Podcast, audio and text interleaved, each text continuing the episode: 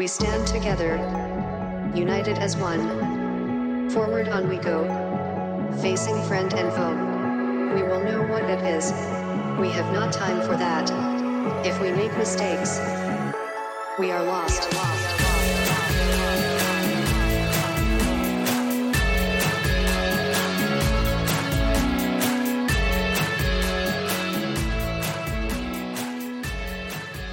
Hello and welcome to the AliCast. So today it's a podcast with a bit of a difference. I'm not doing the interviewing, I am being interviewed. So Ian Paul has been interviewed on the podcast before, and he contacted me this week to ask if he could interview me as regards my journey into the Spine Race, my journey into ultras in general, and a couple of other things. So we had a really great chat. Ian did a great interview.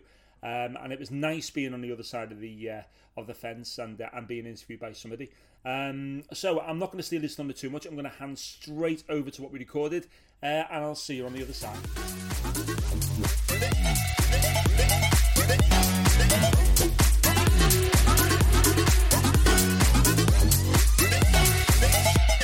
Hi Steve, mate, how are you doing? I'm good, mate, I'm really good. Good stuff, mate, and you're all recovered and up and running and... Yeah, so I've been out for a couple of runs this week, bike rides and things, taking it a bit easy, because Trident's coming up sort of the weekend after this, so yeah.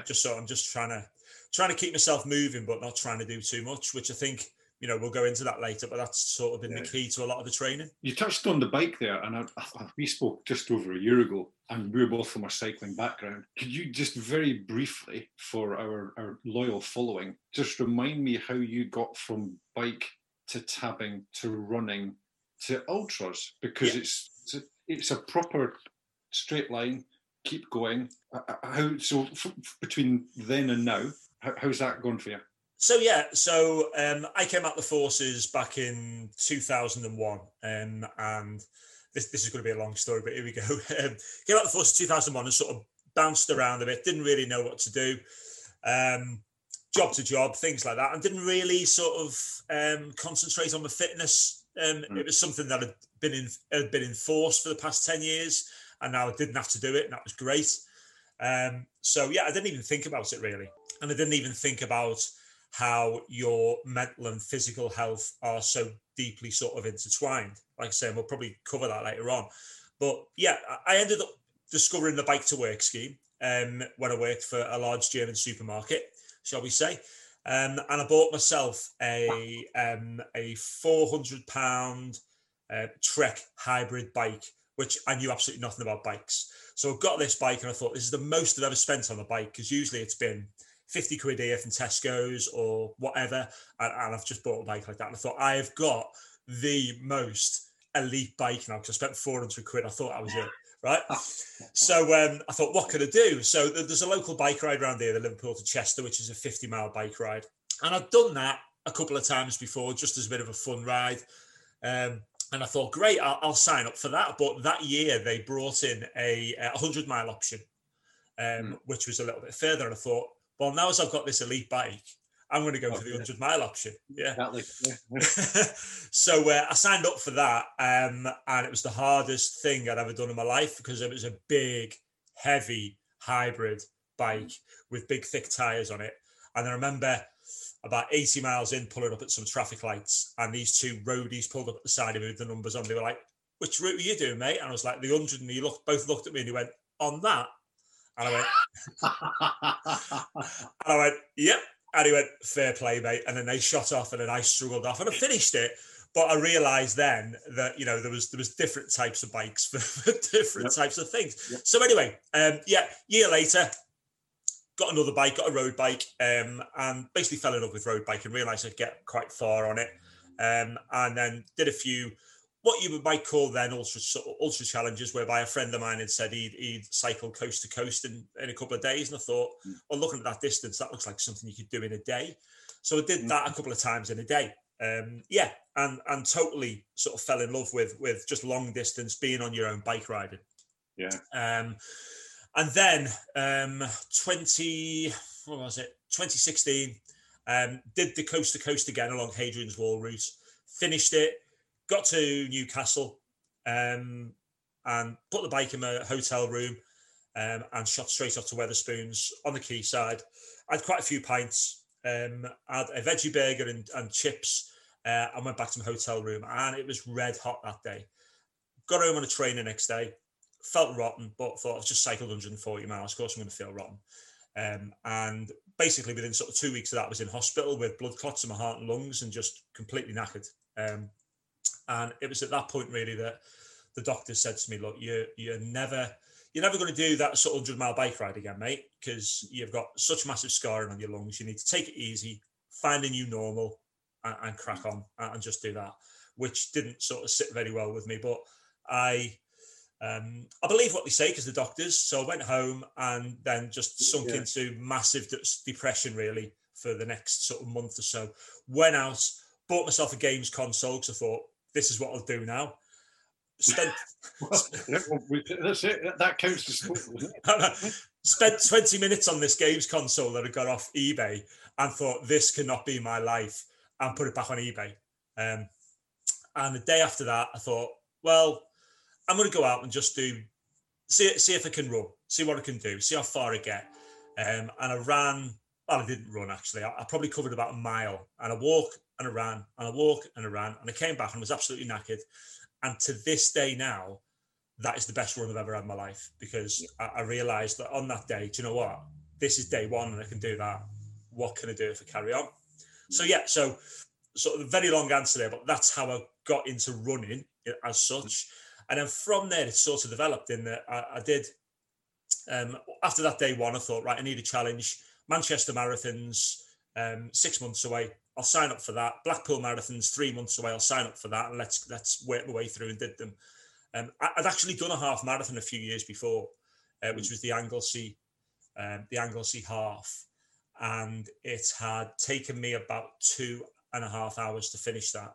And then I'd signed up for this Blackpool Marathon, which was 6 months after I got out of hospital, determined to beat that time, and cross the finish line in 1 hour and 52 minutes. And I had a... Did you, at any stage, did you have any doubt that you were going to, 6 months after being in hospital, you were going to finish it and that you were going to smash your previous time? Once I got to the point where I was doing that half marathon, I knew I was going to finish it. I didn't know what time I was going to finish in it. I had a target, but I thought, I'm fit enough to do this now, I can do it. And that might have been my limit. I might have got to the end of that half marathon and I thought, do you know what? I can't do anymore. Or tried to up my mileage to train for a marathon and then not been able to do that. But the fact that I could run a half marathon, I thought, if that's all I can ever do for the rest of my life, great, I'll do that. I'll do it and just keep doing it. Magic. Yeah. And, from there, I did train for the marathon, completed the marathon, found out that my consultant at the time had done the same marathon, and I was having a meeting with him a week after the marathon and sat down with him, and he was like, are you doing anything fitness-wise? I went, well, I said, I ran the Manchester Marathon last week, and he went, oh, brilliant, what time did you get? And I said, I think I got 4 hours, 25. I said, what did you get? And he went, 5 hours. And he just sat there, he looked at me and he went, I'm going to sign your office fit and you don't need to come and see me again. And that was the last time I saw him. That's sometimes, I mean, I've had a reasonably similar experience with the health service, blood clots. You get told a story. It might or might not be the truth. It might or might not be what they want you to hear. But until you actually disprove what they're saying, you're kind of stuck. You have to prove it to yourself. Yeah. I mean, I was never bothered about proving to them, actually, you're wrong. It was all about this for myself, actually. Yeah, you can redevelop your lungs to the degree that you've done, and to a lesser degree that I've done as well. So. Yeah, I mean, the guy said to me at the time, he said, look, he said, we've got to be over hesitant. We, and many people don't do what you've done. He said, but there is evidence out there that if you are going to push yourself and you're pushing that oxygen through your lungs, the scarring ain't going to go away, but your lungs are going to find a way. So I've still got that scarring, it's still there, but the lungs of your body's an amazing thing, isn't it? And it will find a way to sort of keep you going. So you're a marathon runner, and then you and I met on the Fan a couple of years ago. Yeah, which is sort of another step, and then ultras. Yeah.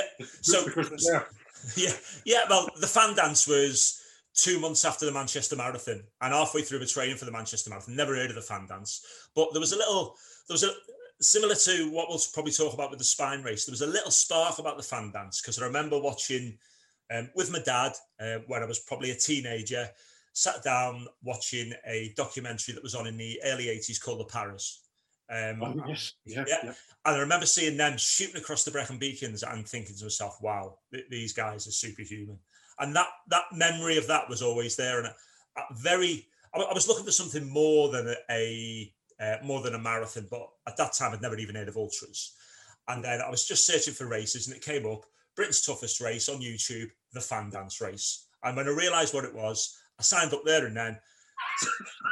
Yeah, sounds familiar. Yeah, I thought, right, well, in July I'm going to go and do that. And then, you know, the hardest bit of me signing up for any of these big challenges, I found now, is explaining to my wife what I've just done.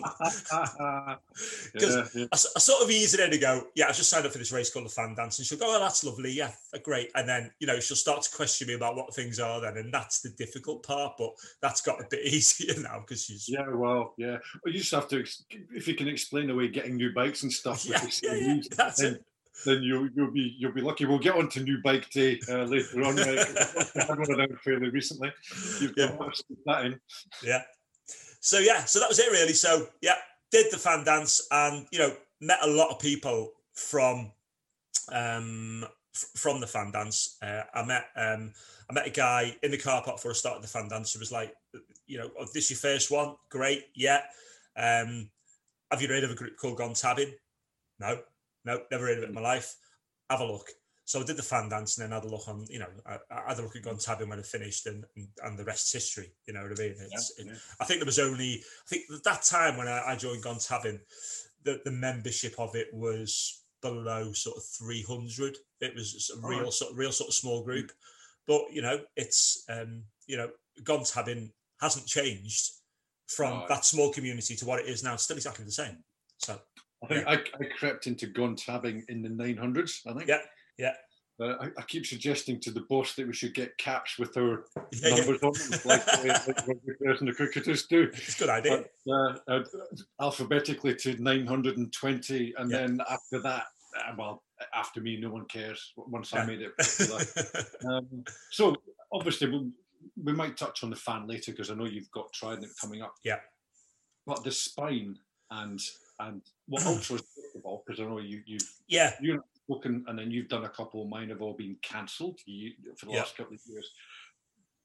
Ultras in general, did you just, same again, you just discovered that, well, there's actually these nutters that run even further than 26.2. So that's all the carrot you need, is it? Yeah, I mean, the first time I discovered ultras was when I was doing my running training after the Fan Dance. First of all, I was listening to music. I can't listen to music when I run. It just drives me mad. I can't do it. But I started listening to audiobooks and podcasts, and I came across a podcast of a guy called Rich Roll. Now, for those guys, let me just take the Rich Roll section out of my notes, mate. but for those guys who don't know, Rich Roll is basically... similar sort of story, really, in that he sort of bumbled along through his life. He was a lawyer, a bit of a swimmer in school, then became an alcoholic, taking various illegal substances, and then couldn't climb the stairs when he was in his 40s one day and wanted to change his life. And he's now a plant-based ultra athlete. And I thought, oh. And it was reading that book, actually, because his first book was called Finding Ultra. And I read that book and sort of reading what he'd done and where he'd come from, I thought, this is a sport that's accessible to everybody, as long as you put the time in. That was where my obsession really started then. But it took a while for me to sign up for an ultra after that.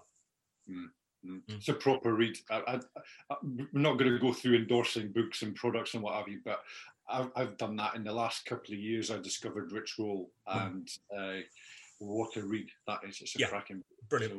So, that's not an official endorsement, obviously, but no, it's well worth a look. It is, and the Spine as well in particular. I know you've got a real passion for the Pennine Way. I have, and again, similar to looking at the Fan Dance and, you know, seeing that on the Paras, back in 2015, I remember there was a BBC magazine programme. I think it might have been, it's a bit like the One Show, and it was called Inside Out.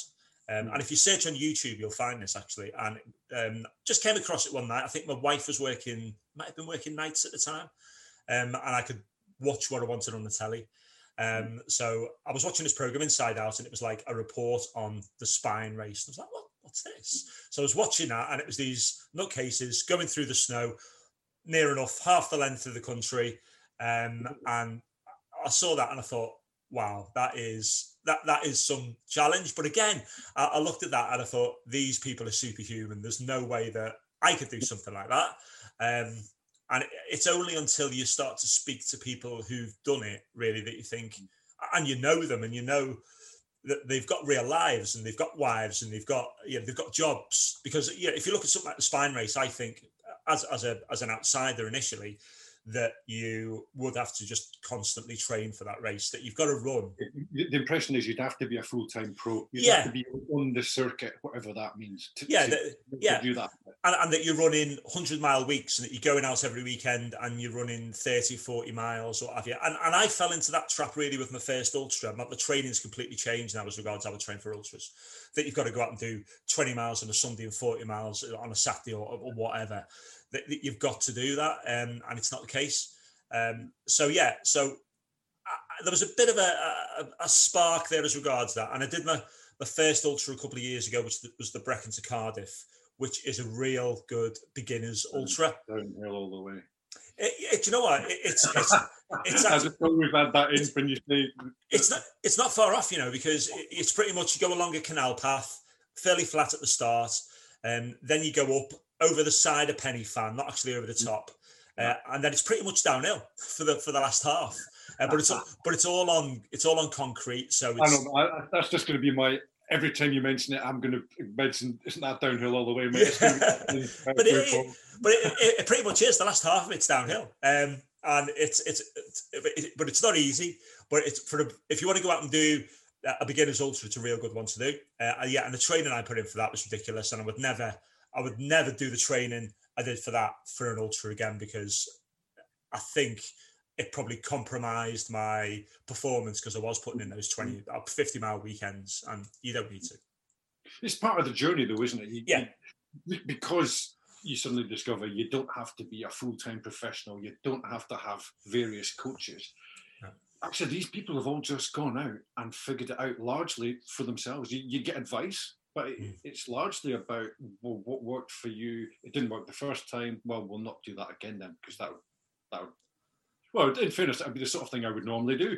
I obviously didn't do it wrong properly. So I didn't train enough, or the big mistake is, I should be doing 45 miles on something. Jesus, I really cocked this one up. But it's good that you can analyse yourself like that. We're going to touch on training quite a bit just now, because I could talk with other people about how they prepare for stuff, what works for you, what works for me, and all that stuff. Before we pop on to that, had you finished with the Spine Race and your passion? Sorry. Yeah, I mean, I'll cover that a little bit more anyway. But it was just like I say, it was that initial spark of seeing it, and then I interviewed a guy in this podcast probably about 18 months ago. If people want to go back and listen to it, I've forgotten what episode it was. A guy called John Hammond, and he's a bit of a local runner. And he just finished the Spine Race at that point, and he talked a lot about it. And I know this guy, and he's got out and he's done the Spine Race. And this year as well has been quite serendipitous, really, in that I've spoke to a lot of people who've done the Spine Race. I know a few people. The last podcast that went out a couple of days ago was with Damian Hall, who is the Spine Race guru. He wrote the guidebook on the Pennine Way. I had a little bit to sort of do with him as regards books and following him and things, and his and the FKT attempt between him and John Kelly last year, watching that really, really closely. So that was really where the sort of the spark of the idea for the Spine Race was planted, really. Right. Just one thing before we get into training and get carried away on that malarkey. You've also got a role at the moment as a UK run leader. I think I might have got that right. Yeah. You want to tell us about that a little bit? Yeah, so that's a, it's basically the level one coaching qualification you can have with UK Athletics. I'm actually working towards my level two coaching and running fitness at the minute. But yeah, I mean, for me, I know what I get out of running. Well, I don't, do you know what? I don't know what I get out of running, but I know I get something. And I know it's beneficial for me. And there are many people out there who jump into running, even just jumping straight into the couch to 5K and get injured and give up. Yeah. And I wanted to help people get into running and to enjoy it. And the main thing is people my age, your age, again, were more likely to get injured. And it was to be able to get into running without getting injured. And I took the UK Run Leader qualification. And once you've got it, you get a lot of support from UK Athletics, but you can then go away and set up your own run groups if you want. Which I did, and you know, just real sort of understated Wirral plodders. You know, I didn't want to call it Wirral sprinters. We're going out for a plod. It's going to be that easy. And I'd seen a lot of groups were doing the couch to 5K, and some people find that quite intimidating just to go into that. So I set up a pre-couch to 5K. So come on, we'll get you moving. It's basically a couch to moving, and if you want to carry on to the couch to 5K after that, we'll do that. I got 7 or 8 people turned up on the first day. I actually started it before lockdown last year, and then had to stop because of lockdown. Started up again this year, straight after lockdown. Some of the same people have come along and more people. And they're halfway through the Couch to 5K program now after a 4-week period on the pre-Couch to 5K. And to their surprise, they're actually enjoying running. And that's what I want. I want them to enjoy running, and they've brought people along from their workplaces because they've actually gone into work and gone, yeah, I've started running and it's all right. It's pretty good. So yeah, I just want people to experience that joy of running and to do it in the right way and do it in an enjoyable way.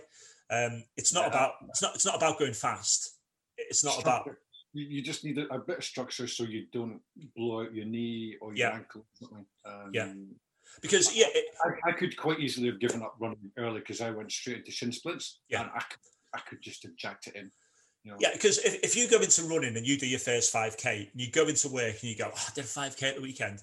The first question people ask you isn't how did it feel or was it great or did you enjoy it? It is what time did you get? What time did you get? It isn't it? What? Yes, you're right. Doesn't matter. Doesn't matter. No, it doesn't. And I think there are only two people that ever remembered in a race. And that's the guy who wins and the guy who comes last. Okay, they're the only two names that you're never going to know. And if you look at the Spine Race this week, there was a girl called Jane Davey, and she was the last person on the course for the Challenger. And while she was trying to finish the Challenger, which is 108 miles, Eoin Keith, who has done the Spine Race lots of times, 5 or 6 times, and won it, is storming towards the finish. Nobody's interested in Eoin Keith. Everybody's watching Jane Davey to see if she's going to finish. And she started off with £60 in her fundraising account at 7:00 on Monday morning. As soon as everybody was watching on the tracker, by Monday night, she had £2,500 in her fundraising account because everybody's invested in that person. And she's the inspiring one. No, we're not going to be Ian Keith. I'm not going to win the Spine Race, but she kept going. And yeah, it doesn't matter what time you got. It just matters whether you did it or not. Yeah, well, that's ultra in a nutshell. Yeah, that, obviously that's all running. Yeah, but ultra is about maybe there's a time limit, maybe there's not. That the challenge is getting to the start line and then getting to the finish line, and everything in between is about getting you to the finish line. Yeah, so. Yeah. No, good stuff. So that obviously that's something that you're really enjoying. Then just that the reward of seeing people just getting a step onto the running ladder. Yeah. Yeah. So yeah, it's like I said, I think I put a post on Facebook. I leave like a proud dad every week with a big smile on my face because this week they had to go out and run 20 minutes nonstop, and they couldn't run 1 minute when they first started, and they were all really nervous about it. So come on, let's go, nice steady pace, off we went, and we went past 20 minutes. They all knew what we was doing. They knew they'd gone past 20 minutes, but none of them said anything. And then we finished at like 23 minutes. Like, right, you've just done 23 minutes. You know what I mean? So you can do it. Oh, brilliant, mate. It's a really, really good thing. Mm. Training. Now, let's not make this a 3-hour segment on training. And it doesn't need to be. And that would be cutting it short. Talk me through your training. Okay. By that, I don't mean a whole week, start to finish. This is what you do, what you've learned about training, and what you do that works for you. Okay, so training-wise, it is really, really simple. And I'm actually training now because you probably see that I'm stood up and I've got a standing desk, and that's part of my training. And I've got 8 hours training a day stood at my desk, and I'm building up the strength in my legs, and I'm building up my core. So yeah, everything you do has got to be sort of has got to be aligned to just being healthier. And when I think back to that first ultra, the Brecon to Cardiff, what I did there was I downloaded a training plan from the internet about how to run a 50-mile ultra. Mm. And that training plan had me, and there are important aspects in it, but they're not as important as we might think, was basically sort of keeping going during the week, and then over a weekend doing these two massive runs of a 20-mile and a 30-mile, and, sort of building up to almost a 35-mile run, probably 4 weeks before your race, tapering off and going down. I did that. It took up a lot of my time. Mm. A lot of early mornings, and yeah, I probably have to sort of compromise other areas of my life, spending time with my wife, doing things mm-hmm. over the weekend we wanted to do, that I didn't really need to. So this time, I decided to invest in myself in a different way, in that as runners, we've got absolutely no problem with looking on sportshoes.com or wherever we get our shoes from and spending mm-hmm. £90 to £100 on a pair of shoes. Uh-huh. And we'll go and do that. And, Hoka have got a new set. I'll go and get them, and you'll buy that. But what we don't generally spend our money on is the knowledge of experts. And that's what I've probably done this time more of. So shout out to Dale Walker from Bulletproof Bodies. Saw him this year. And at the point I saw him, I was putting miles in and I was getting a niggle in my knee. Wasn't painful, wasn't causing me too much problems, but it was there, and I thought, after 40 miles, that's going to be a real issue. So I went to see Dale and his team at Salford University, his students there actually, and as I walked down the corridor, he basically pointed out all the things that were wrong with me, and we sat down, went through various exercises, showed me what I need to do, and then said, you don't need to come and see me again. This is what you need to do, and that will sort out that issue, because you've got underdeveloped muscles here, overdeveloped muscles there, so you need to maintain those and develop those, and that's what you need to do. Went away, did that, and again, that didn't take a lot of my time up, because a lot of those exercises I could do while boiling the kettle. So it's not something I've got to specifically put time aside to do. So basically, my sort of weekly training probably isn't that much different from somebody training for a half marathon or a full marathon, really. In that I'll go out, probably do 3 hours during the week. So that might be a Tuesday, Wednesday, Thursday. I'll go out and do an hour a day, which, I'll generally do in the morning before work, because it's the best time to do it for me. Yeah. And then over a weekend, I might do a normal run on a Saturday and a long run on a Sunday, or... sort of in the middle of my train, I tend to sort of periodise it. I might do two longish runs, but when I say long runs, they might be 10 and 20 miles, something like that. Just going to say normal run, long run. Yeah. And it just sort of doing... So the first run's probably a little bit longer than my normal run, and then my second run might be a longer run. And that's not to get the miles under my belt. That's just used to getting running on tired legs. That's all there is, really, because... we're pretty much built with our sort of central governors to go about 20 miles. And that's why, the halfway point on a marathon isn't 13.1, it's 21 miles. That's your halfway point, because after that, those next miles are miserable. And it's the same in an ultra. You do an ultra, I get to about 20 miles. And then after that, between 21 and 26, it's miserable. But after that 26, it starts to get a bit better, and you feel all right. So that's why for me, probably I wouldn't do a marathon again, because it's the most miserable. You end it miserable until you cross that line. I ended up walking, mine, mate. So miserable and walking. So, same here. So it's like I say, my training isn't that much different, but there's more strength as regards my legs again to stop myself getting injured, because it's very easy without developing the right muscles in your legs to get injured. And, you know, one of the things that Dale picked up was, you know, your right leg is probably a quarter of an inch longer than your left leg. So if that's causing you issues, maybe you need orthotics. If it's not, fine, carry on. And then from seeing him again, I went and saw another guy locally who deals in orthotics. And great guy. He was a running coach as well. Did loads of tests on me. He said, yeah, he goes, but your legs aren't longer. He goes, your spine's like that. He goes, you're ex-military. You've carried heavy weights. You've walked around with a weapon in your right hand like that for 10 years. He says, so your spine's out. He goes, your legs will be the same length as soon as we get you to a chiropractor, and he straightens your spine out, which will take 1 or 2 sessions. So, yeah, I think investing in these people who've got the knowledge. And you know, and your physios, your chiropractors, the magicians, if you go and see a really good one. Yeah. So yeah, that's where it's been for me, and just sort of really sort of being consistent in the training, making sure to do it, but mixing in again the strength, a little bit of bike riding, because above all else, above everything else that I've said, the one thing that you've got to incorporate into your training is fun, because if it ain't fun, you ain't going to do it. That's it. You'll stop doing it very, very quickly. Yeah. And so, do you go, for instance? Well, I know you've got the Trident coming up, but of a normal week, will you target a certain amount of mileage or a certain amount of time on your feet, or will you just go with what your body tells you it wants to do? Yeah, I'll generally go with time on my feet. Yasmin Paris, who's one of the record holders for the Spine Race, she won the Spine Race and smashed the record a few years ago.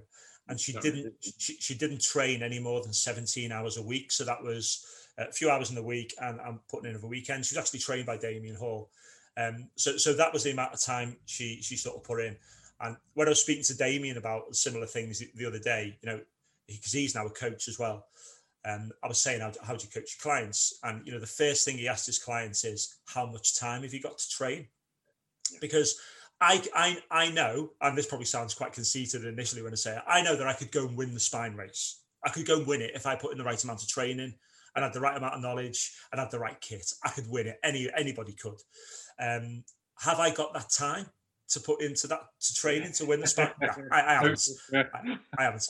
But I've got the time to put in to be a mid-packer and finish it and put one foot in front of the other. So I think if you, whatever you're training for, if you start out from the aspect of how much time have I got to train, and then sort of work backwards from there, really go, right, well, if I train this amount, this is probably going to be my result. Yeah. So if I want to win it, I've got to go out and do lots and lots of hill work all week. I've got to put in the miles of a weekend. If I would just want to take part, I've got to learn to be strong so I don't get injured. And I've got to learn to be able to suffer when things get hard. That's it. Yeah, that old chestnut. How do you react when the pain starts? That's I think that the two big things that I've learned from people much wiser than me for running any sort of distance is get used to time on your feet, and it doesn't have to be running. No. Just get your body used to bearing weight. And also learn how to suffer, and I'm kind of having to relearn that a little bit at the moment, and it's not easy. No, you frankly, your body's telling you to stop. And you have to find a way of getting past that. And it kind of takes me on to the next thing I was going to mention is motivation. What motivates you when things start to hurt? Because they do. What gets you through that and keeps you smiling? And 2 miles later, was it hurting? No. You get past it. Yeah. First of all, for me, it's having a why about why I'm doing it. And for me, the easiest way to give myself a why is to fundraise for something. Now, it doesn't matter whether I raise 60 quid or whether I raise £60,000. It doesn't matter. If I've got a why and I think, well, you know, these people are counting on me, I've got to do that, then that's the first step for me, give myself a why. So I'll always have some sort of fundraising going on. At the minute, I'm fundraising for Age UK because they helped us out with Marie's mum last year immensely. So that have that why. And what you said there about what gets you smiling. Now, I sort of look at that in a different way in that there's an American guy called Tony Robbins. And if you like that sort of evangelistic, come on, he's your man. I like him. But one of the things he says is that mood follows action, not the other way around. Yeah. So if I'm waiting for something to make me smile on the Pennine Way when I'm 38 miles in and the rain's coming sideways, it's rocky ground, I can't see where I'm going, and I'm not quite sure my nav's right, I'm not going to find that thing to make me smile. But if I force myself to smile and just realise how ridiculous this whole situation is and just put a smile on my face, then my mood is going to be reflected in what I've just done. So for me, it works the other way around. And I did the same a couple of years ago when I did my first sort of static line parachute jump. I was sat there terrified in the back of the plane and just put a big, stupid grin on my face and then jumped out. And yeah, it worked. So for me, it is just remembering that mood follows action. So you've got to do something to make yourself feel a certain way. If you do it the other way around, then generally, if you're in times of hardship, your mood's going to be low. And you're just going to compound that, make yourself feel miserable. I absolutely agree. It's almost, as well, anyone listening, assuming that more than one or two people listen to this, I swear that Steve and I didn't talk about this particular aspect before we started, but absolutely spot on. Mm. If you can convince yourself you're enjoying yourself, 5 minutes later you're enjoying yourself. Yep. I've chosen to come out for this run. I know you're going to hurt. I know it's going to happen. I know it's pissing with rain.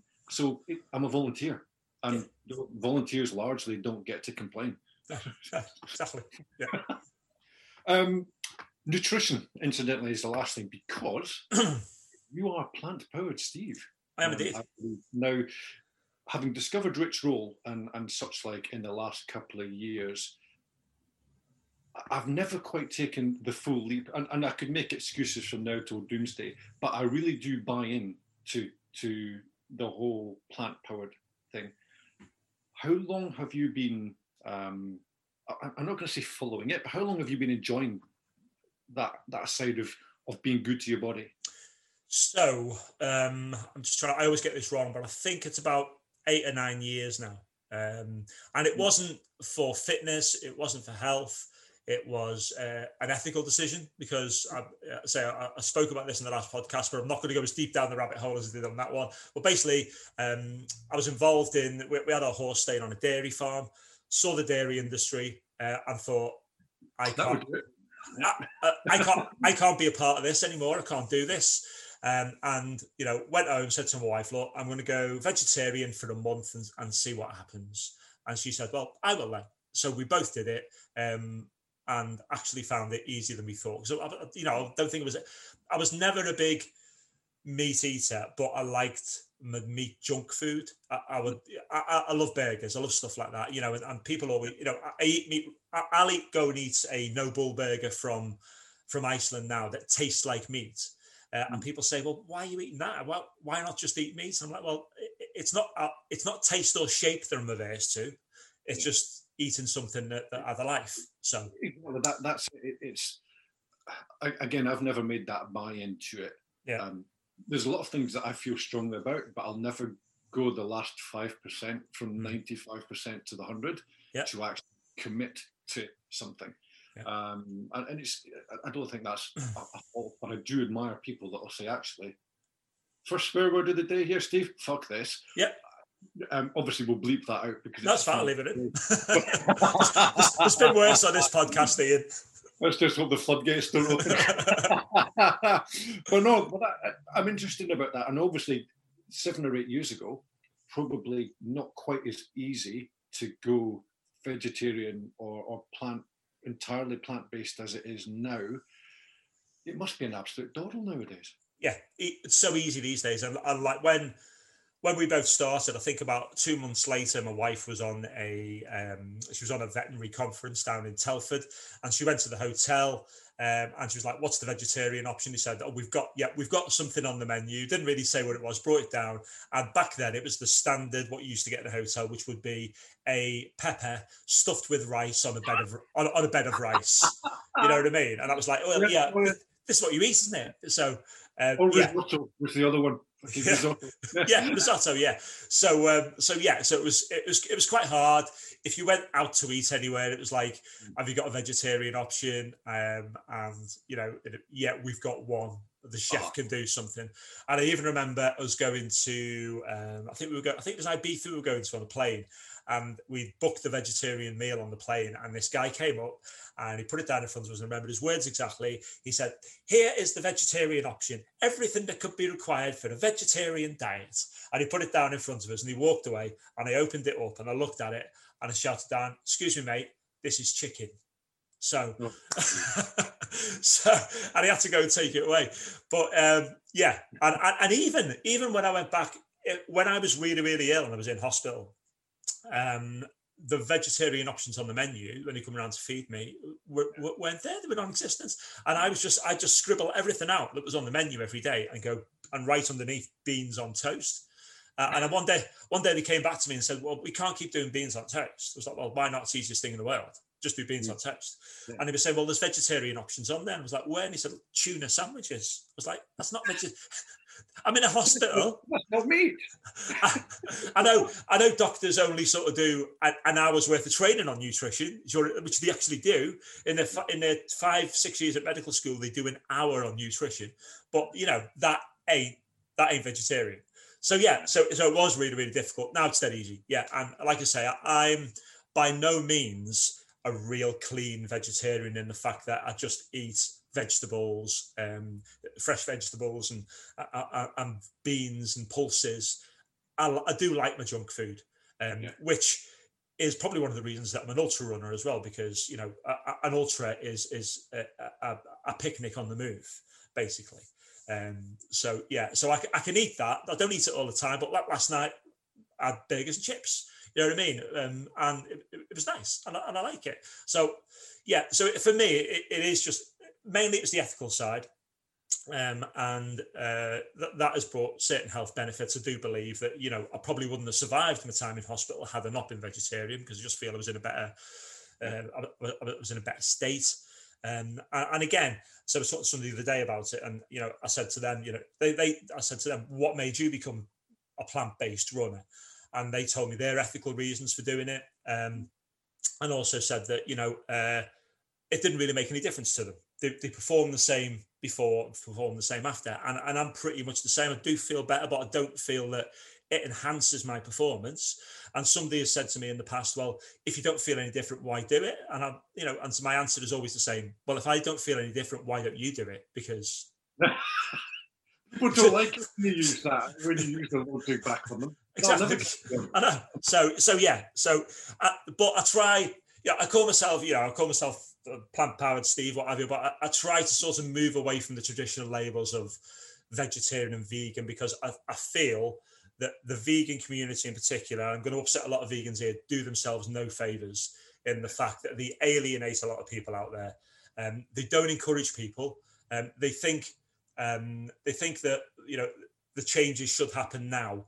That everybody should just stop eating meat and the changes should happen now. And they're not. The changes are down the road. And if you look back over the past sort of 6 or 7 years at the amount of meat that's being consumed compared to vegetables now compared to then, there's a massive change.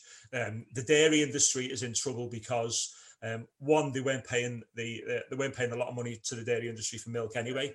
But now there are so many milk replacement products out there, such as soya milks, oat milks, rice milks, whatever you want, that you know, we're seeing dairy farms start to close now. So just by making those small changes now, the changes are going to be there down the road. They're going to be there, but it's baby steps, and you've got to start to encourage people. And if somebody having a meat-free Monday is their first step into eating less meat, then that's great. I don't care. If you come to my house and I was cooking you a meal and you were like, "I only eat meat," I would cook you meat. I would get something for you. I'd cook you meat. That's fine. You can have that. But I would also let you try my option and say, "Well, this is what this tastes like as well, you know, and it doesn't really taste that much different, and it probably tastes better." I think the same with running. It's all about planting those seeds so that people can cultivate them themselves and make their own decisions down the way. And that's why I sort of move away from that vegan. It's a label. It's a label that comes from the 1970s. Vegan. Yeah. I think Rich Roll covered it off perfectly where he says he doesn't use vegan because it makes him think of a few guys huddled around a table in Barclay Yeah. You're talking about what sandals they're going to buy tomorrow. And it's not something you want to label yourself with. Now, I had naively thought that training was going to be the part of this pod that could just go on and on and on. Actually, this nutrition side of things is probably the bit that you and I could discuss till doomsday. So just to move it on and kind of to the next section, you imagine you're going out for... This is Sunday. You're going out for your 12 or 14 miler. You're going to give it everything you've got. I like to plan a nice, rewarding, like a cheat meal for when I come back or when I've done that. Half the time, it's going to be Domino's pizza. Yep. on a personal level, and half the time, it might be something that I've cooked for myself in advance, and it's an absolute bribe. What would be your ideal? If you could go right after your 12 miler, what's your go-to spoiling yourself meal? Well, pretty much like you say it yourself, really. It would probably be some sort of pizza. I really like pizza, and there's some great sort of veggie pizzas out there now. But if I was going to make it myself, my sort of piece de resistance really is my sort of veggie meatball lasagna. I love lasagna. So I'm very much, I love my pastas, love my tomatoes and things like that. So yeah, it would probably be a nice big lasagna, I should imagine, when I'm finished. Yeah. I get that.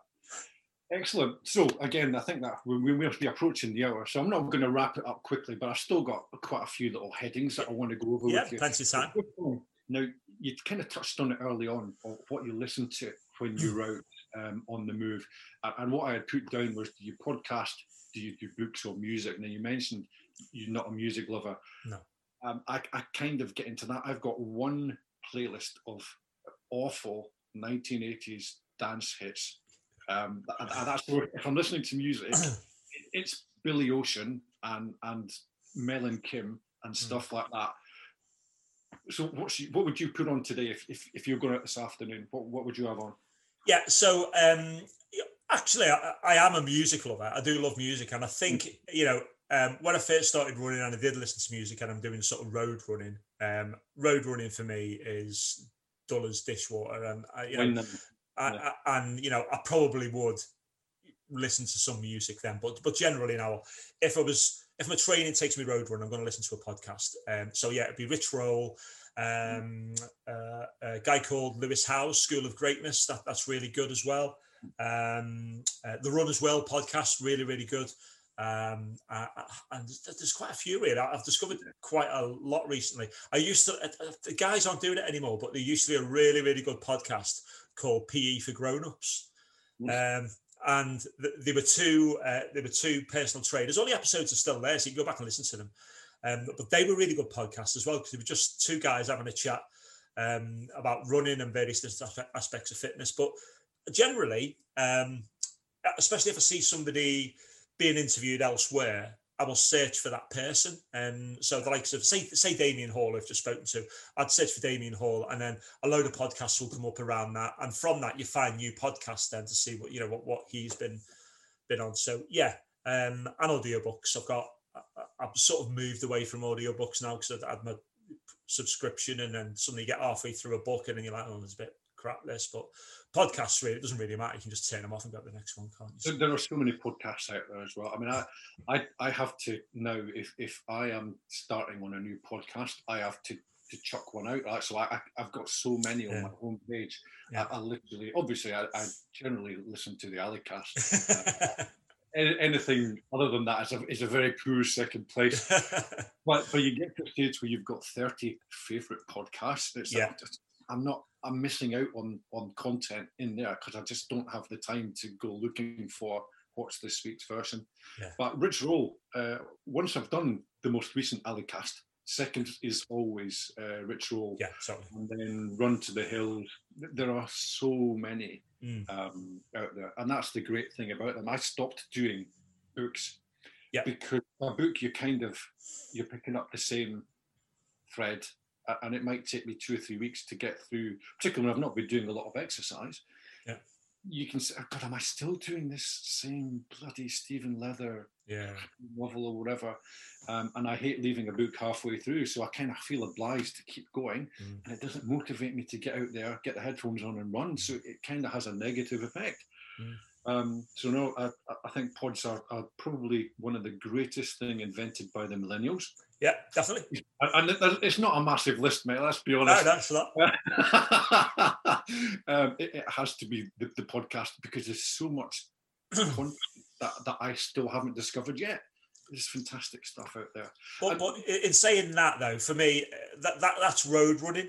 If I'm trail running, I don't listen to anything, because if I go up onto the moors tomorrow, I would much rather run along and listen to the curlews and the skylarks and just my own breathing. Are you able to read my script? Next question. What do you think about when you're out there and you don't have the headphones on? There you go. So if you're out on the trails, it's just, you know, it's listening to those sounds. Those sounds are cathartic. They're just you know, they're beautiful. You know, if you've got like 2 or 3 skylarks up just hovering above the nests going away, that's great. And looking on the Spine race last weekend, I made a conscious decision on that race to sort of do things a little different, because what my big plan on that was, I had my GoPro with me, I had my little recorder with me, and I thought, I'm going to record the podcast. We'll record the next podcast as I run along here. I want to do some filming, put a YouTube video together, and we'll do all that. When I started on that day, though, I thought, right, well, today, actually, I'm not going to do that now.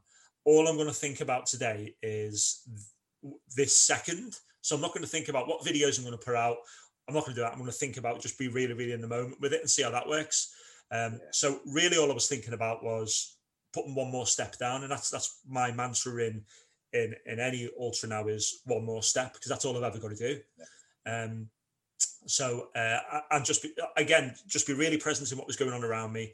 I'm breathing, moving forward, what I could hear around me, and clear my mind of everything else, because your brain, even when you're just sort of sitting around, you know, as we do it every day, your brain is using a massive amount of energy. It uses 20% of the energy you produce just through keeping you alive. Now, studies have shown that if you give somebody a really hard mental task to do, and then measure them, you know, measure them against people who haven't had that mental task, they're probably going to perform 20% worse than the person who didn't have the mental task to do, because you can burn up to 40% of your energy once you start to use your brain more. So why am I going to waste that energy on anything rather than just keep myself alive and being present? So I thought I'll try that, and I found it really, really easy to do. I was on my own for most of the race, which again, I like. You know, it's nice to meet up. You know, I met a couple of people, had a quick chat, but there was that unspoken thing that we weren't going to stay together. It was like quick chat, and then one of us would move ahead, one of us would move behind. There was no discussion about it. It just happened. But for me, I think on a long race, definitely, it's using your brain as little as possible, because the two biggest things that are going to use that energy up are your brain and your digestive system. So again, race nutrition. You know, your digestive system uses so much energy just digesting food. Yeah. So you've got to make sure that you're putting the food in your mouth, I believe, that requires the least digestion. And is that something and obviously if you do a lot of training, part of that training is having to fuel yourself. Did it come naturally to you, or did you think, well, this isn't working, and then try something else, or did it kind of fall into place fairly easily for you? I'd love to say I've got a massive plan, but I haven't. And I used to, when I first started, same as everybody. We can edit that bit, and you can pretend. When I first started, same as everybody else, 3 gels an hour, whatever it is, I'm going to take gels, I'm going to do that, and you take that, and they are horrible, aren't they? I hate gels. I will do everything I can to avoid having a gel. I'll always take them. I'll always take 1 or 2 of them, because I think when you get into that real, real low, there's nothing that's going to perk you up faster than just shoving that sugar down your neck and doing that. So I've always got them, but they're emergency rations rather than the staples. Their cycling dogma is gels, isn't it? That's horrible. It's... From a cycling background, you think, well, I'll just do gels then, it's fine. But then tried doing them for 18 hours. So no. Good luck with that. No, and ultras are different because, say, there's a lot more. Well, usually there's a lot more opportunity to ease. Like, let's say the Spine Sprint was a little bit different in that there was none. And you know, they said at the beginning, you know, if you're the sort of person who likes hand-holding during a race, then you may as well not start because you're not going to get it here, and you don't. So yeah, you know, I think obviously, like everybody else in Gontabbing, I've discovered the Welsh cakes. They're really good. I tend to find they keep me going, and I usually carry too much nutrition rather than not enough, and I think I'll need all this food and I don't. But it's just taking little amounts. So yeah, protein bars, I tend to have a couple of, something savoury, nuts I find are really, really good for me. And generally, I would say my main fueling is, and again, this probably is an endorsement, is Tailwind. Tailwind works really well for me in a water bottle. Yeah. I've not really tried it until recently, but it seems that it doesn't taste that bad, and it seems to do the trick. So yeah, so I'm a big fan of that, but no doubt, like I say, I'm all over the place with the nutrition, and I will do the things that you're not supposed to do. You know, you're supposed to like train with a certain amount of nutrition, train with a certain way of nutrition, and then do the race the same way. I'm the idiot who'll change it on race day. I'll get to race day and think, I'll try this, and I've been dead lucky. But I know there's one day where I'm probably not going to be so lucky and I'm going to end up in a bush somewhere digging a hole. Well, that you do hear. I mean, one of the pods that I used to listen to and don't now was Marathon Training Academy. Yeah. It's an American couple, and they're always referring to the Code Brown. Yeah. When you've got your nutrition wrong and all of a sudden you're doing a Paula Radcliffe somewhere off. And if you're going through a forest at a time, then you're very lucky with that. But so the spine, because this was originally meant to be an interview about the Spine Race, and you know, an hour later, I had a funny feeling that would happen, and in some ways I should be happy it's only an hour of foreplay before we get through to the big event. Yeah, correct me if I'm wrong, but 44 miles, 6,000 plus feet of climb. Yeah. And obviously it's from the very bottom end of the Pennine Way. Yeah.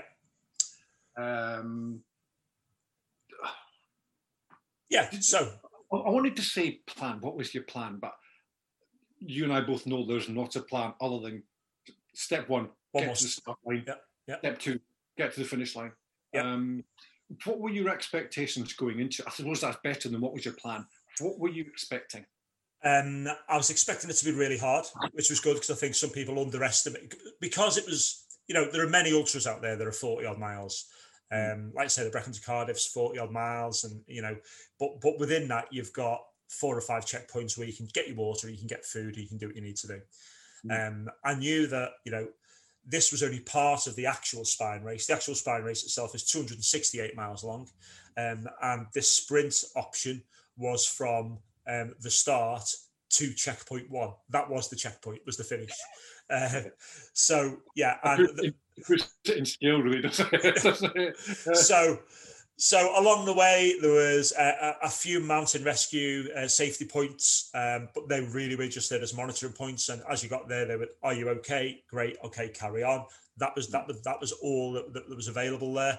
I wasn't expecting it to be as hot as it was.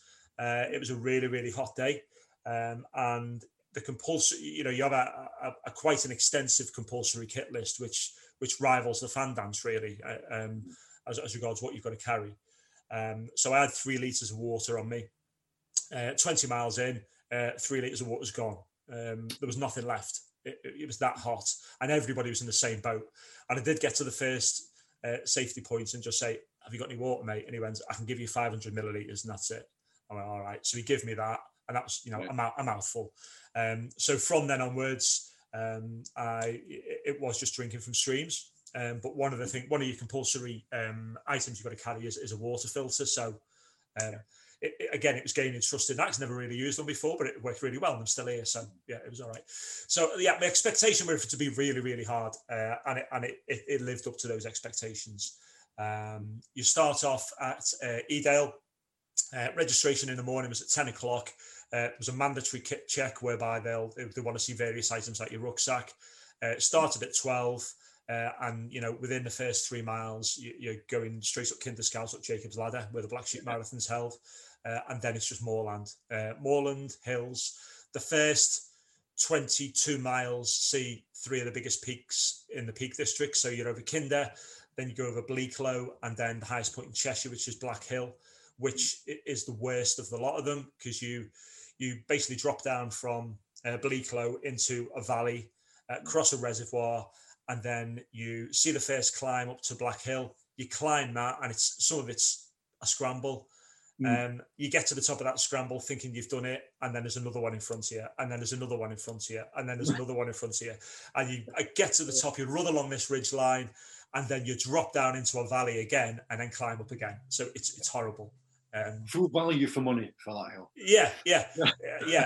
And I think people talk about the Spine Race and talk about hallucinations, and I don't think the race was long enough, but at one point I was running the longer path, and there was a guy running towards me singing with what looked like a Viking horn, playing it, and he actually was there because several other people saw him. But at the time, I was like... some of the stewards do like to dress up as the Grim Reaper and stuff like that. Checkpoints. Apparently, it's an ultra-marathoner's humour. Yeah, you're not hallucinating. Yeah, it was crazy, but it was an amazing race, really was. And say from there, it really just was one foot in front of the other. Keep going. It was all moorland, all hills.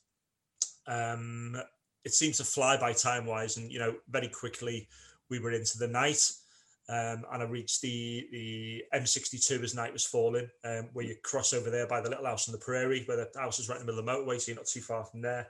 There was a snack bar there, so I managed to get some crisps and some water and a cup of tea, because with the Spine Race, it's strictly forbidden for any support from family and friends. You'll be disqualified if you get any of that, but you can use pubs, cafes, whatever's along the route. But this snack bar was the only thing that was on the route at sort of, 33 miles in.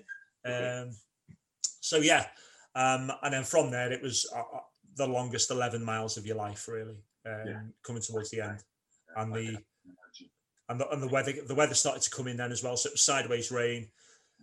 Got to the top of the last hill, Stoodley Pike, and it was actually a little confusing when I got up there, because I was following a GPS, but as I looked down into the valley to my left, I could see head torches.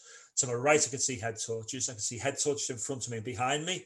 And I thought, have I gone the wrong way? And you start to doubt yourself. Yep. But carried on. And luckily, I was one of the ones who did go the right way. But there was plenty of people who got navigationally challenged on Stoodley Pike. And one guy I spoke to at the end, he'd followed a full Spine racer in front of him, because he thought he knew where he was going. And he dropped down off Stoodley Pike, probably about 200 or 300 metres down into a valley. And as they got to the bottom of the valley, the guy stopped and went, "Sorry, I've gone the wrong way. We should have stayed up there." So we had to turn around. I mean, bad as that is, can you imagine that after 42 or 44 miles? Oh, it's just one more hill, mate. But the last 2 miles, I met up with two other people. And it was pretty much downhill into Hebden Bridge then, and there was that unsaid moment where we all sort of looked at each other and thought, the real race is on now, and all started to speed up and pretty much sprinted down into Hebden Bridge after 40 odd miles. Where that comes from in your legs, I don't know, but it just shows that whole theory of what is actually controlling your limitations. Is it your body or is it your brain? It's clearly your brain. Build internal governor, isn't it? Yeah, exactly. At the finish line, you've got 20% resources at your fingertips. Yeah, I mean. But we sprinted down to Hebden Bridge, but then as the Spine Race goes, we come to the finish line and all walked across the finish line together. Nobody wanted to go across in front of anybody else. One thing I can say I'd say everything about the sprint race, because I am totally just in love with the Pennine Way and the sprint race now. The checkpoint staff are amazing. As soon as I was there, shoes off, sit down, can I get you something to eat, can I get you something to drink, do you want to have a sleep? They just look after you amazing, and we stayed there till the next morning and caught the train back to Edale, really. So yeah, so that is the beginning. So I already had a love for the Pennine Way, and I've never, until last year, I've never set foot on it, because I've always sort of just gone into Wales or Scotland. You don't even think of the beauty that there is in England, up the spine there. So that has sort of cemented my love for the Pennine Way and set me up for my next challenge on it, really. Yeah. Obviously, there's a progression, isn't there? So yeah. The next step is presumably the first half. Well, yes and no. So I was looking at the first half, which was always the sort of next step, which is 108 miles from Edale to Hawes. But because of everybody sort of carrying over from the previous winter, that's full. So there is a waiting list for that. However, Phil Heyday-Brown, who runs the Spine Race, has put another race in, which is the second half, which is 160 miles from Hawes to Kirky at Home. Yep. So that's just gone live this year. And of course, I thought, well, the previous Challenger race was 108 miles. This, a true ultra thinking fashion, this is only 52 miles longer. I'll sign up for that one. So I'm in the Spine Challenger North in the winter. I've got a place on that already. So that's the next step, really. And my plan then is, once the, whether I finish that or not, and I don't know whether I'll finish it, because I think that's the beauty of ultras, is you're entering something you don't know. But it's a big step up. Yeah, it's just in terms of the time. Yeah. That you have to prep yourself to. Oh my God! Well, if that's how you prepared, and that's how you felt for your 40, it's quite easy to get intimidated by. Oh my God! I'm going to have to do 3 times. But yeah. It doesn't necessarily work like that. It's a mental. The next step, I would say, is mental. Yeah.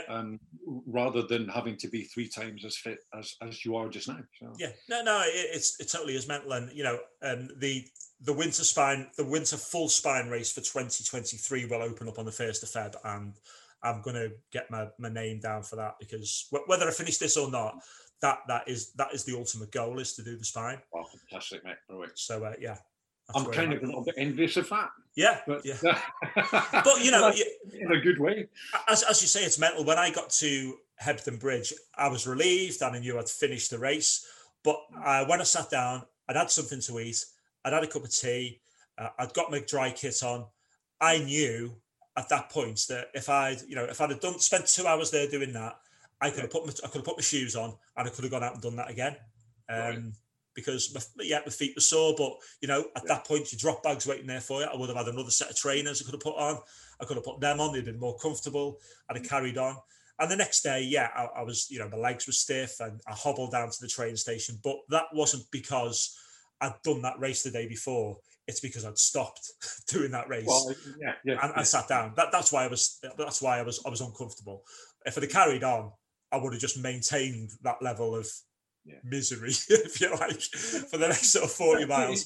The mistake is stopping. That's when you seize up, you cramp, and all the other goodies, and you get your dumbs starting as well. So just a bit of technical stuff rather than just a fun conversation. Yeah. I know you had gone in with an expectation of not exact pacing, but there was a couple of points you highlighted that you were looking to be at a certain place by a certain time, to know you were. I think you have to go in with a plan. Yeah, part of the mental game is you have to have some sort of expectation. Yeah. How did that side of things go? Because obviously, the battle plan's good until the first shot's fired, isn't it? Yeah. So. As an overall plan, it went really well, because I planned to get into Hebden Bridge. There's an 18-hour cut-off, so I thought, right, number one goal is to beat the cut-off. Number 2 goals to try and beat it by a little bit more. So I'd planned for a 15 and a half hour race. I thought if we do it 15 and a half hours, I think just sort of hopping back to training as well. My training for the Spine was really, really specific in the fact I did a lot of hiking training as well. You're going to hike a lot of the Spine race. You're not going to run it. So you need to be hiking. You need to be, and I taught myself how to use poles, which I now think are amazing. I would use them everywhere. So I put this plan in place, 15 and a half hours, and I had 5 or 6 points along the way. I had a little card with me with all the numbers on. Forget to these points. So the first point I got to, I think I was about an hour ahead. Then the next one I got to, I was only half an hour ahead. Then I was back to an hour ahead again. Then it sort of dropped back. So I was there or thereabouts, and I got into... I planned for that 15 and a half hours, but I got into Hebden Bridge on 14 hours 54, which I was really happy with. But if I was going back next year to do the Spine race, I reckon I could probably knock another hour off that. But if I was going in to do the first part, I would stick to that pacing because that pacing was perfect for me carrying on. But if I knew that was definitely the end, I think next year, and I might actually do the sprint again next year because it was a really, really good event. And I would say, that would be an amazing event for you as well. I firmly believe that you could. You broke up there. I didn't quite catch you. But I firmly believe that you would love the sprint race. And I think I probably will do the sprint next year, and I'll aim for that sort of 12 and a half, 13 hours. I think that's really achievable on that. I was really happy, and I think you have got to have that plan in place to know I'm at this point now, I'm doing great, I'm where I should be, and I've planned as best I could on that as well for the different sections, as regards the elevation, because if I'm going across fairly flat moorland for sort of 10 miles, I'm going to be covering 3 or 4 mile an hour. If I'm going up Torside and Black Hill, it's probably going to be 1 mile an hour. So I planned along that way. I think it's really important to have that so you can pace yourself and you can give yourself a kick up the arse if you need to, or if you're just looking to complete, can lay off, because the biggest mistake I made on the Brecon to Cardiff was running the first 9 miles at sort of 8 minute mile pace, which wasn't a great strategy at all. It's like a celebration of I've trained for this, I'm going to fucking execute. Massive mistake. Ran along and I suffered for it later on. And it is all about just a nice, steady pace. I think one of the things they say about ultras is, start off slow at the start at a pace that's a nice slow pace that's comfortable for you, and then slow it down, and you'll probably be at the right pace. I think now, I know I've asked you this before, either online or on the pod we did. Did you run with a Garmin running live on your wrist? Yes, I did, but I've not found one that will last really for the race. I was using. I think the mistake I made with that as well, which you wouldn't do again, was I did have a GPS, Garmin GPS with me, but I was running the navigation off my watch as well, and it just ate the battery. What I should have done was just use the Garmin for time and use the GPS, which I did towards the end of the race. The Garmin didn't last. But I always have that on there. And I think obviously other brands are available. Yeah, they are. If they'd like to supply us with a unit each, I'd like to talk about them. but for me, on the longer runs, the only sort of data source that I use on the Garmin watch is my heart rate. Everything else I can plan out my route, or I know if I'm going out for 3 hours, I'm going to go out for 3 hours, whatever to do. But I'm trying to keep within that sort of real comfortable aerobic zone. So, sort of 100, 145, 150 is great for me. If I can keep there, then I know I'm not going to knacker myself out. Yeah, I think that's about walking pace for me to stay in zone 2. At the moment, everyone says when you start doing zone 2, you're amazed how slow you have to run to do it. And it's an acquired taste. So obviously, because it doesn't suit me at the moment, the only thing I don't have on my Garmin when I'm running is my heart rate, because I find I get distracted or kind of obsessed with it. Yeah. So I just go. I think I've got pace and average pace, and that's.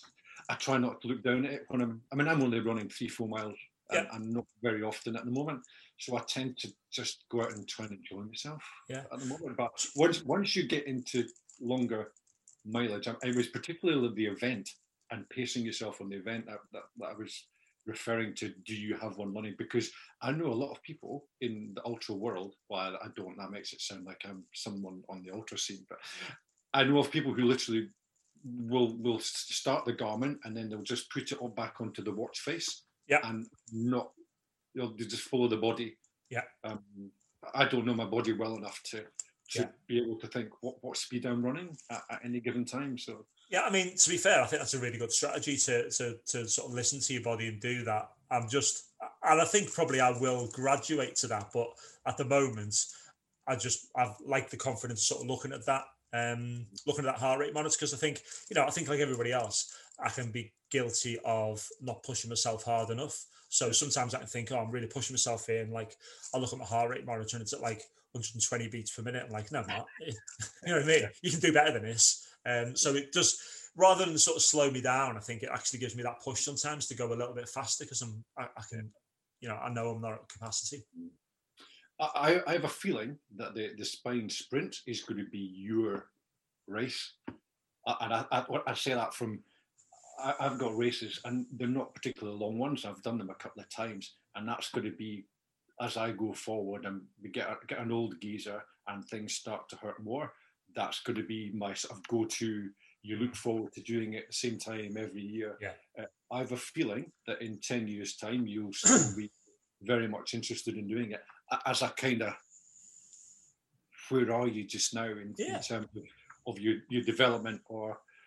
I'm starting to worry about that. It's not development. It's can you stop getting worse? Yeah. You know, keep keeping yourself at a level, and you get your benchmark event in. So yeah, I think so. And a lot of it for me as well is I said I probably still don't know my why as regards running, but I think my biggest why, when I actually sort of dig deep on it, is the fact that I still want to be mobile and doing things when I'm in my 70s. You know what I mean? There's no reason. You see guys on the Fan Dance who are in the 70s getting to the top of Pen y Fan and doing the whole route.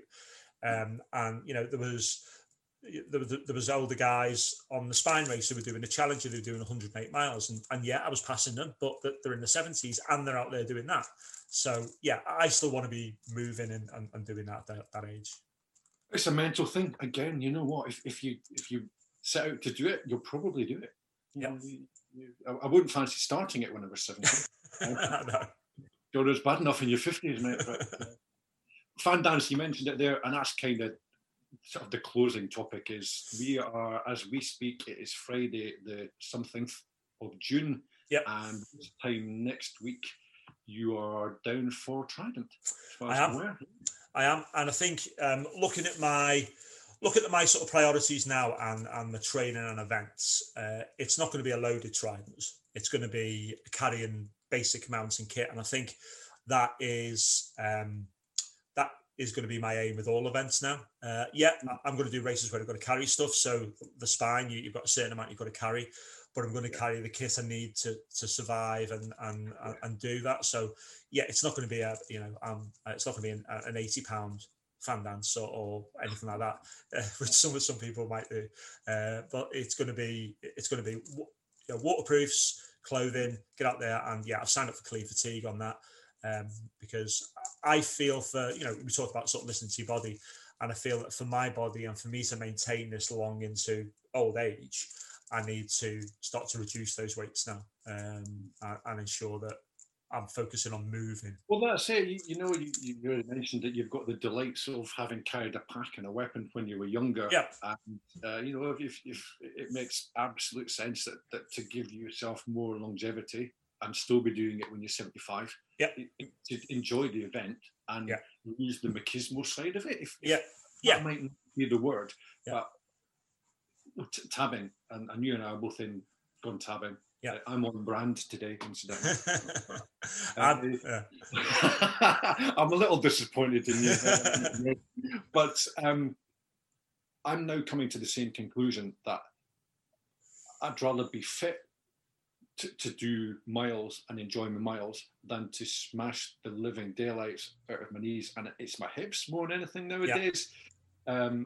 and you know, I'm kind of at the same juncture as yourself of I'll be looking to do the fan dance probably one more time loaded.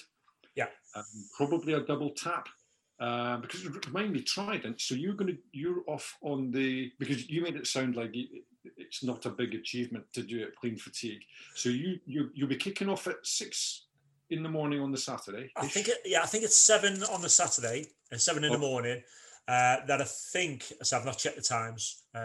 So if you listen to this podcast, go off the times you've got in your email, not what I'm saying. I don't fancy the wrath of KJ when I get there for giving people tough info. But yeah, so it's basically starts, say 7, whatever it is on a Saturday morning, then complete it and then get back. Get your admin sorted, back out on a Saturday night. I believe it's 7 o'clock again. Like I say, let's not even go over Saturday night, and then it's get up and do it again on the Sunday morning. And I'd not actually done the nighttime route until a few weeks ago, but I went out and I did it, and it's a real nice route actually. Is it different to the daytime plan? Yeah, so pretty much, I don't know whether you're going to do it clockwise or anti-clockwise, but if you're doing it clockwise, it's over the top of Pen y Fan, down the road. Stop.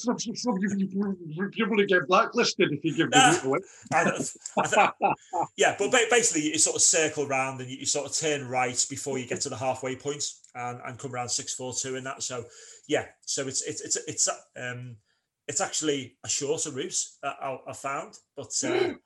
You've bought it, mate, honestly. But it's but I mean, dependence on the weather, it could be quite a hairy route as well. And the big challenge is, of course, you start that at a certain non-specified by us time, but late evening. Yeah, late evening, yeah. For sure. And then do that back to your base and then sort your admin out again, and then you're off at breakfast again the next morning. Now for me, that's the big challenge. Yeah, it's not, you know, not between your first one and the nighttime tab, because you've got plenty of recovery time. Although there's probably never enough, depending on. I mean, you're in great nick, so you're going to absolutely smash this at the moment. But no pressure at all. We'll be keeping an eye on your times.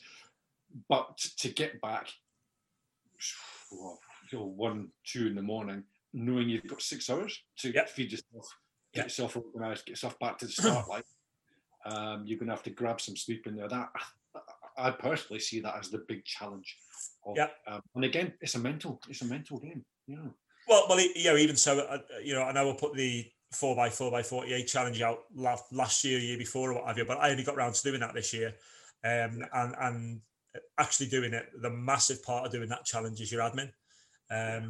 Because I went out, did that, and you've got those sort of three and a quarter hours in between runs through the night. That's really difficult. And I made it even more difficult because my wife was like, well, you're not coming in out the house, having the dogs barking. So I sort of drove out to the local trails and slept in my van all night while I did the 4x48. So, but I loved it. And I would, you know, even if you don't do the AliCast challenge, if you just want to go out and do the 4x48, it's a brilliant challenge to go and do, because it does dig deep into that sort of sleep deprivation and just getting your admin right and being organised. And it's anybody can run 4 miles at, like 12 times. You can do it if you can run 4 miles. That you can, but it's, you might say that I couldn't possibly comment. but it is the mental aspect of it, is getting back out there and do it. And that's what's going to be on Trident, but I'm really looking forward to it now. No, tremendous. So that's that, and then having a quick look at you on Facebook this morning, you have got another ultra penciled in for July. I'm personally not going to have a go at pronouncing the name of that one. Oh, the one in at the second week in August, I think that is the Edam. All right, no, I had you down as some unpronounceable Welsh name, but. No. Not so far.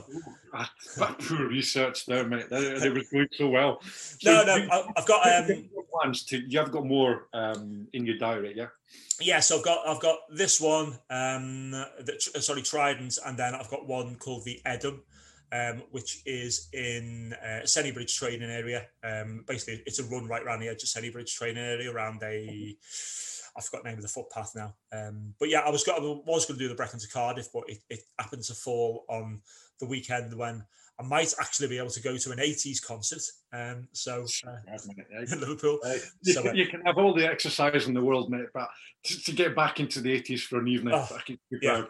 So I'm not going to miss that. You know, I think for the past sort of 18 months, you know, one of the biggest things you sort of missed is live music, and I'm going to go and dance around to Howard Jones and Kim Wilde for a night and see where we're at. I still can't quite believe I didn't end up married to Kim Wilde, mate. It didn't work out somehow. When I was a young man, I just assumed that was meant to be. But yeah, no. There you go. So you've obviously you're very much.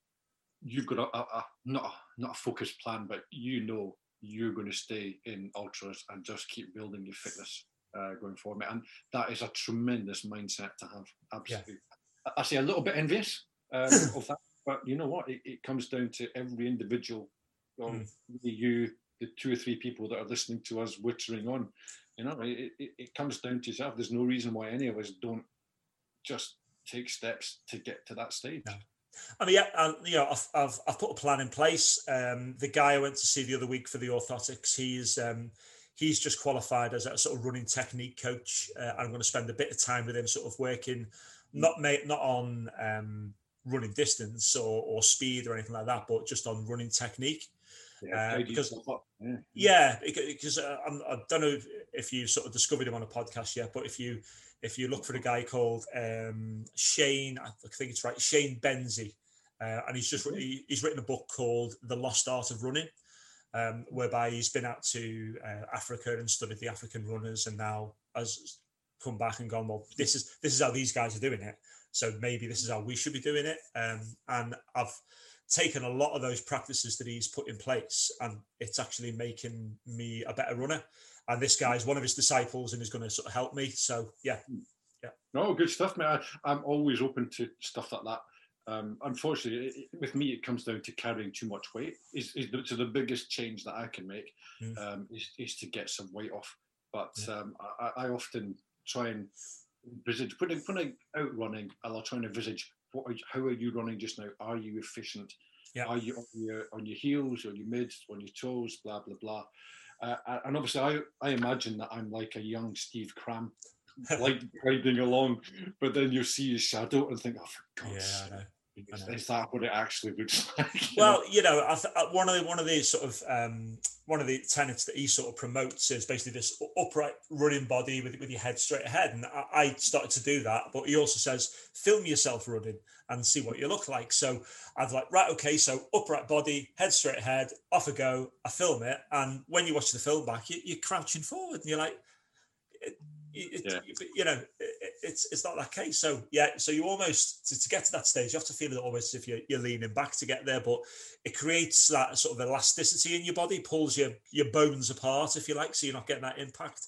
But yeah, I would recommend anybody listening to this podcast to, if they're looking for a book to read, I would go for the Lost Art of Running, because it's sort of changed me in the past sort of 6 months or so about how I thought about doing things. Good knowledge is good, particularly with running. I think we could witter on here till mid-afternoon quite easily. If you're looking to lengthen your running career and still be doing it, I think you have to be smart about it as well. Right? You know, you can't have too much knowledge. You can't have too many opinions. So it's tech. You know, I'm beginning to realise now that it is technique and strength is what you need to be looking at, rather than hours on your feet, miles. You know, smash the miles in. Yeah. No, if you can get your technique right, you know, then you can become, you know, as the old book Born to Run, you can become those sort of persistence hunters. That's what we're built to do. We're built to run down antelope over sort of 50 or 60 mile. That's how we hunted. And you know, we're not built on muscle. We're built on, you know, these ligaments, and we're built on our elasticity, because, you know, although a chimpanzee, you know, it's gonna beat you in an arm wrestle, you're gonna smash a chimpanzee in a park run because he's too muscly. Right. Well, Steve, you know what? That has been probably an hour and a half or so for a 1 hour conversation. That's the shortest we could make it. Fascinating stuff, mate, and ultras. the great unknown for myself and for a lot of people. I've really enjoyed talking to you about that. Yeah. Anything you'd like to add? I'm all out of questions, done the whole script. So yeah, I think for me it's just getting that message across that, you know, if you're getting into any type of running, whether it be ultras or whether it be trying to get into the couch to 5k, is just make it fun. If it's not fun, you ain't going to do it. Mix it up. If you like cycling, do a bit of cycling as well. Build in that strength. But, you know, you don't have to be superhuman to take part in any of the events. I'm a mid-pack runner. I'll always be a mid-pack runner. And for me, it's just about getting out there and enjoying it. And, yeah, set yourself a goal. And, you know, it's like for yourself, like the Spine Sprint next year. You'll see you next summer. Every now and then there's a really bad connection on the Zoom, mate. I could see your lips moving, but I didn't really sit there at all, mate. Steve, it's been absolutely brilliant fun this morning. Cool. As always, mate. I've got to nip on the turbo for half an hour now before work this afternoon, so I'm enthused, mate. Excellent, mate. Cool. Yeah, bit of cycling, bit of Tom Boonan's greatest hits on YouTube. And that'll be me, mate. I hope you have an absolutely cracking afternoon as well. Will do, buddy. Cheers, that, mate. Thank you. All right. Cheers, Steve. Bye-bye. Bye.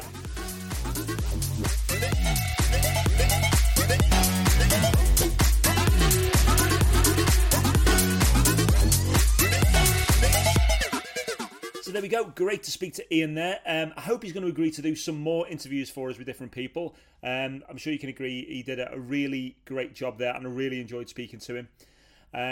Any questions for me after that as regards ultras or training or just being an average sort of mid-pack runner doing ultras, drop me a line and let me know. I'm always willing to sort of engage on that.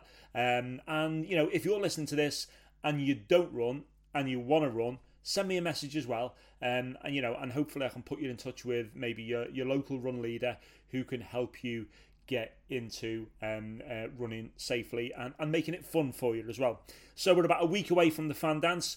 If you see me on the Fan Dance, come and say hello. The van will be parked up. Should have the AliCast banner somewhere around there as well. If the doors are closed, I'm probably asleep. But if you see me out in the hills, come and introduce yourself and say hello. And yeah, I'll see you all there. Remember, always a little further. We stand together, united as one.